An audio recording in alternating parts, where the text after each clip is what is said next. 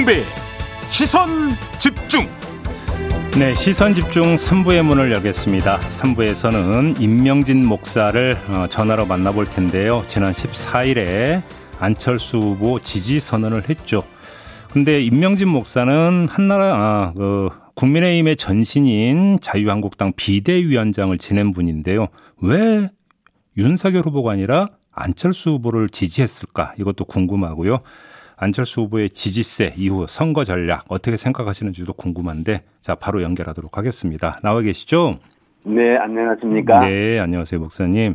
네. 여러 가지 생각 끝에 안철수 후보라는 결론을 내렸다 이렇게 말씀하셨는데 그왜 네. 그러면 안철수 후보를 선택을 한 건지 그 이유 좀 간략히 좀 말씀을 해주신다면요. 네. 뭐 흔히들 말하기를 에, 무슨 에, 직책을 에, 맡는 사람은 먼저 사람이 돼야 된다 그런 말을 하지 않겠습니까? 아, 예. 그렇지 않습니까? 음, 뭐 정치든지 뭐든 이든지 다 사람이 하는 일입니다. 음, 대통령도 사람이 하는 겁니다. 예, 예, 근데 이 세 후보 중에 이제 가만히 예, 살펴보면 이 진영 논리가 아니고 그냥 객관적으로 누가 대통령감인가 네. 쉽게 생각 음, 상식적으로 생각하면 뭐 안철수다. 그렇게 쉽게 결론을 낼 수 있을 거로 생각합니다. 예, 뭐 한나라의 대통령은 뭐 도덕분자가 뭐 아니라 하더라도 뭐 그렇게까지는 아니라 하더라도 이 국민들의 평균적 도덕 수준은 돼야 된다. 그렇게 생각합니다. 네, 국민들이 생각할 때 아, 저분이 대통령이다. 부끄럽지 않고 자랑스러워야 된다. 음흠. 그런 생각을 합니다. 어 그래요. 근데 우리나라는 이제 자고로 많은 국민들이 이 대통령의 대통령뿐만이 아니라 대통령 가족에 대한 관심이 참 마찬가지인데 많습니다. 예, 예, 뭐 예. 부인이라든지 예. 자녀라든지 뭐 영부인을 가리켜서 심지어는 국모라 뭐 그러는 분들도 있지 않습니까? 네, 이제 그런 면에서 이 안철수 후보는 10년간 검증을 이제 받았는데 또 흠이 없는 그런 사람이다. 음. 그런 생각을 합니다. 근데 오늘 아무래도 같은 제가 예. 신문 보니까 뭐 쇼트트랙 운동 선수가 동료 선수에게 막말을 했기 때문에 출전이 올림픽 출전이 정지가 됐다. 네, 어뭐 이게 지금 막말을 해서 뭐 올림픽도 못 나가는 그런 어, 것이 국민적인 상식인데 네. 하물며 대통령은 더 말할 것도 없다. 저는 그렇게 생각합니다. 네. 그러면 그 한때 비대위원장으로 몸담았던 지금의 국민의힘 그 후보가 네. 윤석열 후보인데 윤석열 후보는 어떻게 평가를 하시는 겁니까?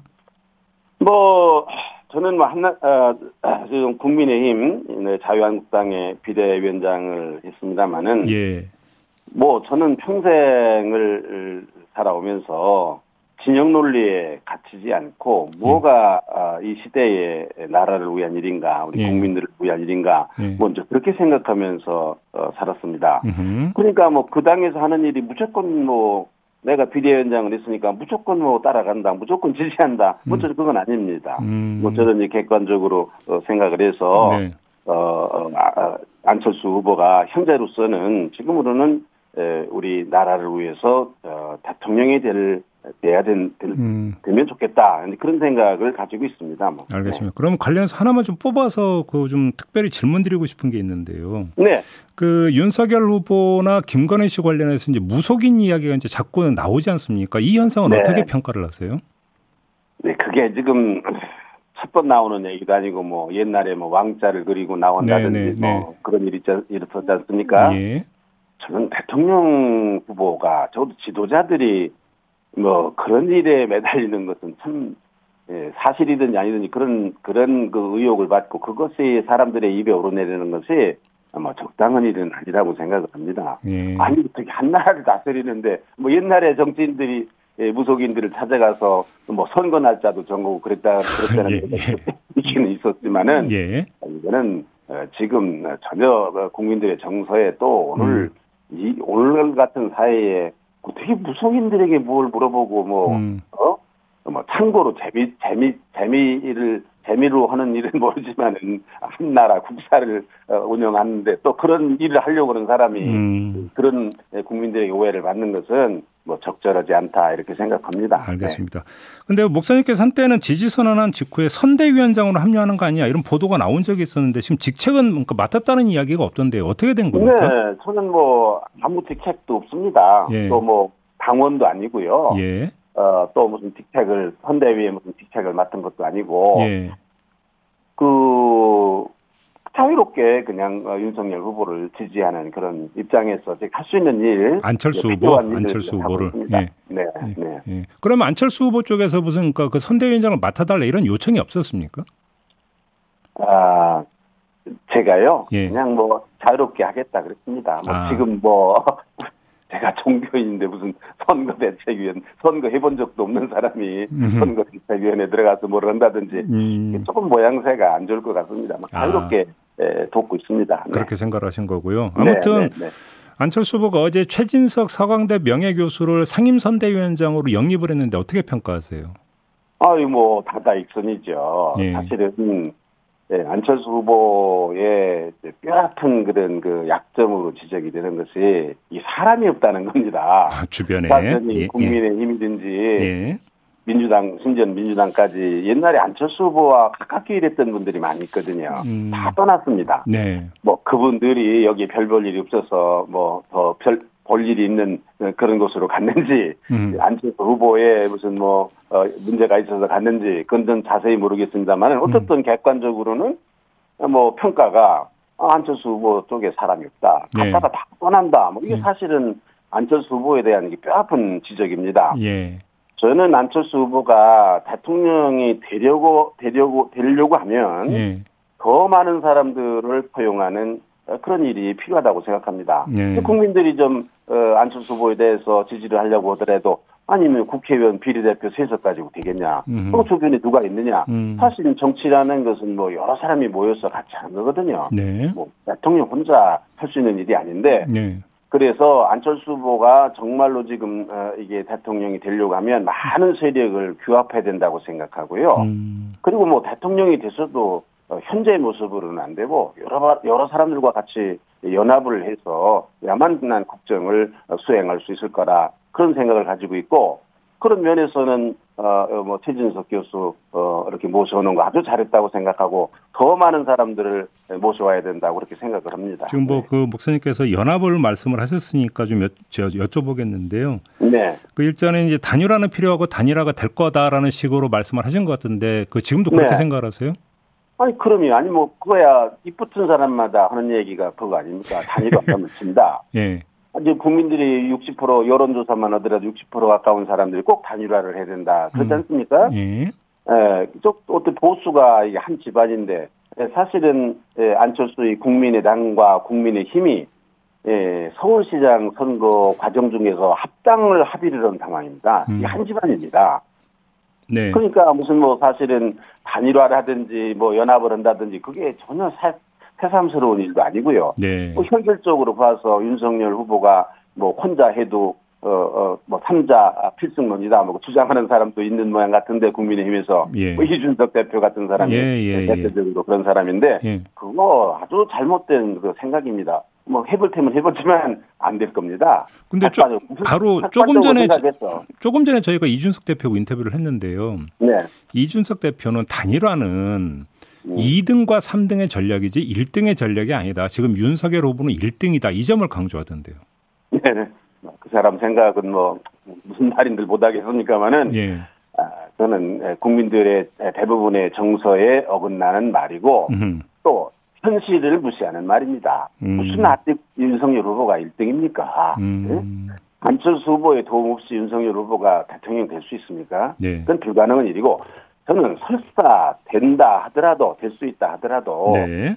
연합해서 큰 세력을 만드는 거 지금 우리 사회의 가장 큰 문제가 분열입니다. 네. 서로 나누고 싸움하고 갈등과 이런 그 반목이 예, 지금 우리 사회의 큰 문제가 아닙니까? 네. 아니 보수만이라도 좀 하나가 돼서 연합하는 모습, 협력하는 모습 이걸 보여줘야지.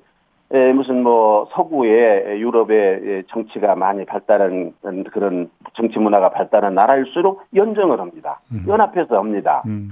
뭐 사실은 조금 생각이 다른 사람끼리도 연합을 해야 되는 건데 아니 같은 보수 진영에 있는 사람들이 예, 연합하는 거 이건 너무도 당연한 일이고 아뭐 설사 윤석열 후보가 혼자 발- 어, 그 어, 혼자 무슨 대통령이 될 수 있다 뭐 안철수 후보가 혼자 대통령이 될 수 있다 그런다 하더라도 혼자 되는 문제는 바람직하지 않다고 생각합니다. 근데 지금 목사님께서 같은 보수 진영이라고 규정을 해 주셨는데 안철수 후보는 네. 그렇게 생각 안 하는 것 같던데요.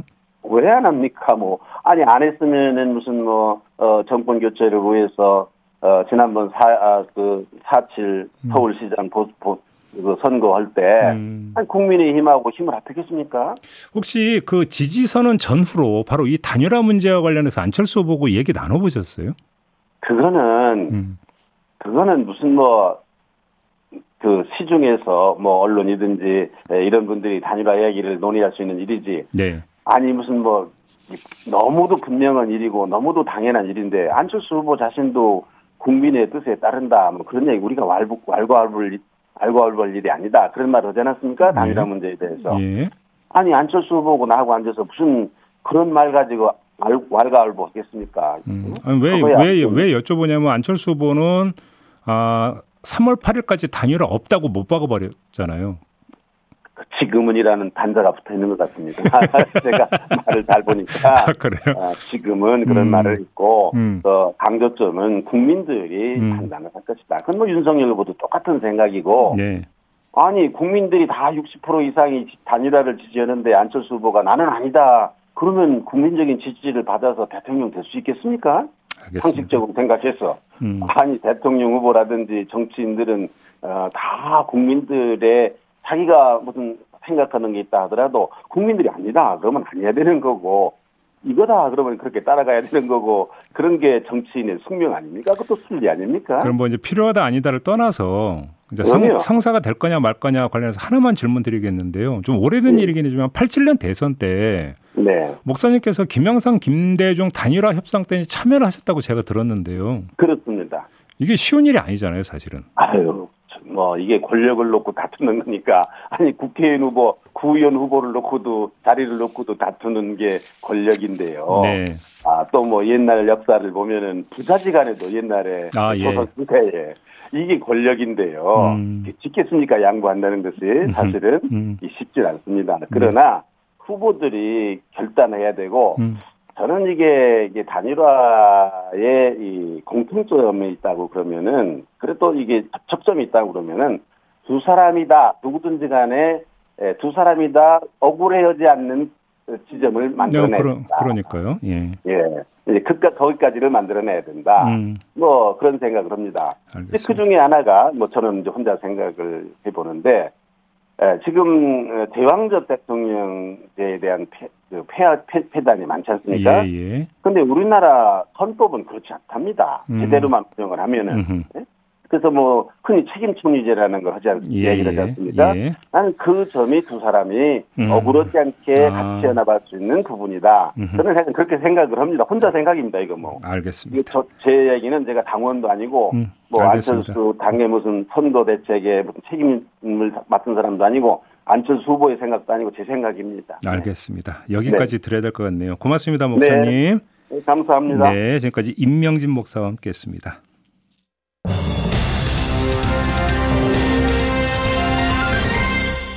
두 사건에 대한 책임을 통감하며 저는 이 시간 이후 현대산업개발 회장직에서 물러나겠습니다.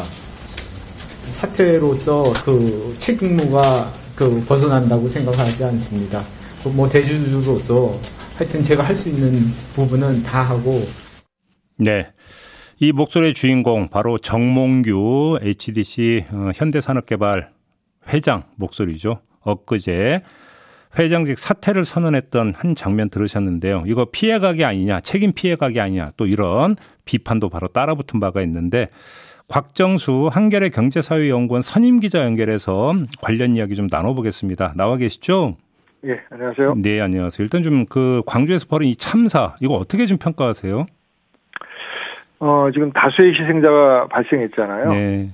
또 뭐, 그, 어, 아이파크 그 아파트 가격 급락하고 네. 또뭐 아파트 건설 수주도 취소 요구가 막 빗발치고 음. 정부도 지금 아파트 건설 퇴출 조치 검토한다는데 지금 뭐 파장이 일파만파인데요. 네.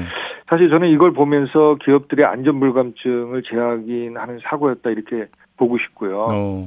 아직 사고 원인이 조사 중이지만 어떤 벌써 양생 기간이나 이제 보강에서 미흡한 점이 드러나고 있잖아요. 네, 네. 그리고 또 지난해 6월에 광주 학동 재개발 참사 후에 불과 7개월 만에 또 대형 참사가 재발한 셈인데 예. 당시 정몽규 회장이 대국민 사과를 통해서 책임을 통감한다 하면서 이제 재발 방지책을 다짐했는데 음. 결국 말로만 어, 그렇죠. 한거 아니냐 하는 음. 생각이 들고요. 예. 그 산업재해 예방 분야에서 유명한 그 한리 법칙이라는 게 있어요. 하인리 법칙 어, 어떤 예. 건데요? 어, 1대 29대 300인데 예. 이큰 사고가 이번처럼 발생을 하면 예. 그 전에 동일한 원인으로 한 29번의 작은 재해가 발생했을 것이다. 29번에 예. 음. 그리고 또 운 좋게 사고까지는 안 갔지만 음흠. 동일한 원인으로 부상을 당할 뻔한 그 아찔한 사건이 300번은 있었을 것이다. 오. 이런 이제 얘기인데요. 음호. 사실 뭐 이렇게 어 상상이지만 이번 사건이 만약 주민이 입주한 뒤에 발생했다면 어휴. 어떻게 됐을까? 아, 상상도 하기 싫은 상황이죠. 그건. 그렇습니다. 예. 예. 아, 사실 이제 안전조치 의무를 위반하여 발생하는 이제 이런 인명 피해를 예방하기 위해서 음. 어, 중대재해처벌법이 제정됐잖아요. 예. 그래서 이제 이번 달 27일부터 시행이 되는데 음. 어, 그동안 어, 제게는 어, 이 법에 대해서 처벌이 지나치게 무겁다면서 아주 강력히 반발했지 예, 않습니까? 예, 예. 아, 하지만 이번 사고로 어, 사실 입이 열 개로도 할 말이 없게 됐. 바로 그 부분인데 엊그제 이제 그 현대산업개발 회장직은 사퇴한다면서 또 대주주직은 유지한다고 했거든요. 이게 바로 그러니까 그 이거하고 연결돼 있는 거 아닙니까 지금? 그렇습니다. 사실 이제 이 진정한 사과에는 흔히들 이제 네 가지 조건이 필요하다고 그래요. 네, 신속한 사과인데 이번에 한 6일 뒤에야 했잖아요. 그랬죠. 네, 두 번째는 이제 구체적인 잘못을 적, 잘못을 적시해야 되는데 음, 이번에 그런 부분 물론 조사 중이라고 하지만 이제 도리뭉실 넘어갔고 네, 세 번째가 지금 말씀하신 책임자에 대한 응분의 조처인데 네, 어 사실 그 어, 건설 회장을 물러나고 지주회사 회장직을 유지한다는 거는 지금의 재벌의 지배 구조에서는 음, 아무런 차이가 없는 거거든요. 그렇죠. 실제 이제 권한 행사에 무슨 변화가 있는지 진짜 의문일 수밖에 없는 거죠. 지금 그래서 지배, 지금 예. 이제 뭐 꼬리 자르기냐 음. 눈 가리고 아웅이냐 이런 얘기들이 나오는 것 같습니다. 지금 지배구조로 말씀해 주셨는데 지배구조 이야기라면 이거 현대산업개발로 국한되는 얘기는 또 아니잖아요. 아 그렇습니다.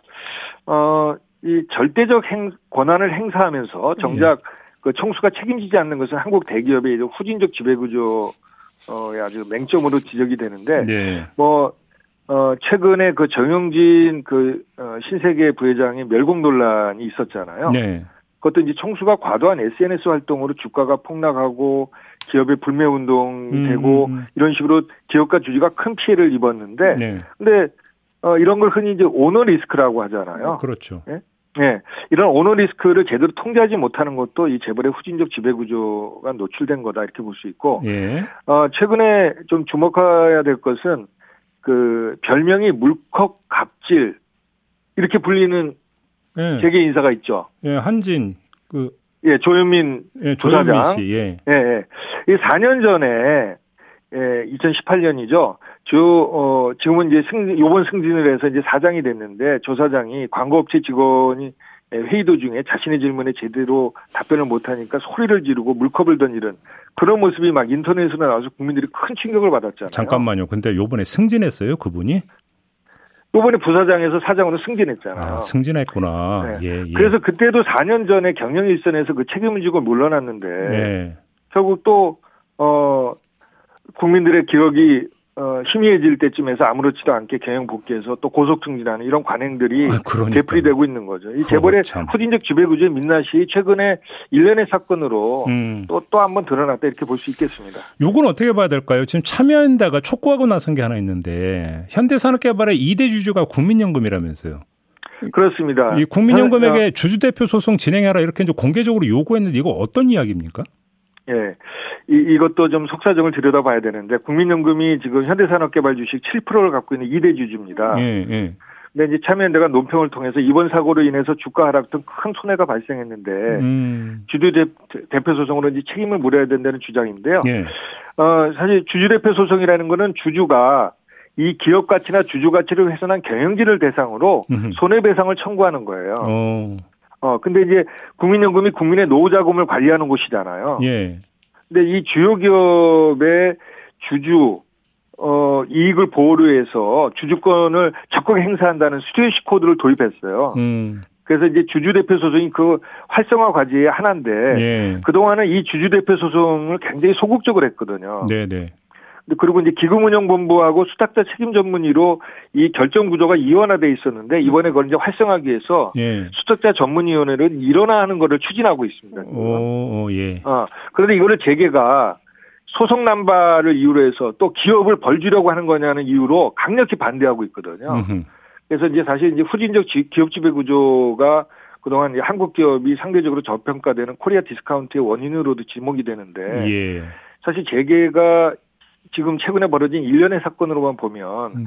어, 이 주주대표 소송 그 강화에 음. 반대할 명분이 있는지 좀 의문입니다. 그러니까요. 국민연금이 갖고 있는 7% 지분이라면 엄청난 건데. 근데 그렇습니다. 주가라고 하면 그건 다 이제 그 국민연금 가입자들 피해로 연결이 되는 거잖아요. 그 얘기는. 결국 국민의 피해인 거죠, 그게. 그러니까요. 그- 예, 그동안 사실 국민연금이 적극적으로 어, 그 주주 보호 조처를 취하지 않은 것 그 자체가 사실 문제였던 거죠. 그러니까요. 국민연금이 이번에 정말로 팔가다 붙이는데 이것도 아주 주된 관심사가 돼야 되겠네요. 이렇게 돼버리면. 그렇습니다. 예. 마지막으로 지금 국토부 장관이 등록 말스 가능성도 언급을 했는데 실제로 이렇게까지 갈 거라고 전망을 하세요? 어, 어저께 사실 그 어, 현대산업개발 그 직원들하고 좀 통화할 기회가 있었는데 예. 그 반응이 아, 패닝이다, 어. 유구무원이다, 예. 어쩌다가 이, 지, 이 지경까지 왔느냐 예. 하는 큰 충격을 감추지 아- 않는 모습이었습니다. 예. 사실 이제 국토부 장관 말, 어, 말씀하셨는데 음. 그런 가능성까지도 어, 배제하지 못하는 음. 그런 모습이었어요. 그러니까요. 사실 그, 예. 그동안 저 작년에 붕괴 사고 이후에 안전 진단 강화 등 여러 가지 대책을 마련했는데 이번에 또, 사- 또다시 사고 나니까 예. 할 말을 잃어버린 모습이었는데요. 예. 어, 만약에, 어, 지금 현대산업개발이 재계 29위인데 예. 대부분이 이 건설 쪽의 비중이 커요. 어. 근데 만약에, 어, 진짜, 어, 우리 주택건설 쪽에서 퇴출이 된다면 예. 사실은 그룹 전체의 존폐의 위기에 직면했다 이렇게 볼 수 있을 어, 것 같습니다. 존폐까지 이야기가 나오는 겁니까? 그렇게 네, 되면? 그렇습니다. 내부에서는 그 정도로 심각하게 보는 것 같습니다. 어, 그럼 필사적으로 예. 흥미, 흥미로운 거는 예. 일부 직원은 이렇게 얘기하는 거예요. 이번에 크게 진짜 혼나야 된다. 어. 그래야 고친다. 예. 그런 쓴소리를 하는 직원도 있었습니다. 아니 그러니까 등록 말씀만은 막으려고 필사적으로 나서겠는데요. 그러면 회사 쪽에서. 그렇습니다. 예. 근데 만약에 정말로 등록 말소가 되면 지금 진행되고 있는 공사는 어떻게 되는 거예요? 현대산업개발에서. 그럼 여러 가지 그 이제 그 뭐 관련 법규에서 되겠지만 음. 지금 일부 어어 저희 그 건설 어 현대 현대산업개발이 지어주기로 한 음. 그런 공사 현장에서는 취소를 하자. 그러니까. 심지어 현대산업개발이 이제 브랜드가 아이파크잖아요. 네네. 아이파크 브랜드에서 지어진 음. 어 단지에서는 그 브랜드를 아예 바꾸자, 아파트 음. 이름을 바꾸자 이, 정, 이 정도까지 얘기가 나오니까 그러니까요. 예, 알겠습니다. 심각한 거죠. 국토부 결정을 좀 봐야 될 것 같네요. 알겠습니다. 자, 말씀 여기까지 들을게요. 고맙습니다. 예, 감사합니다. 네. 지금까지 곽정수 한겨레 경제사회연구원 선임 기자와 함께 했습니다. 코로나19 백신 3차 접종이 시행되고 있습니다. 사전 예약 홈페이지 꼭 참고하시기 바라고요.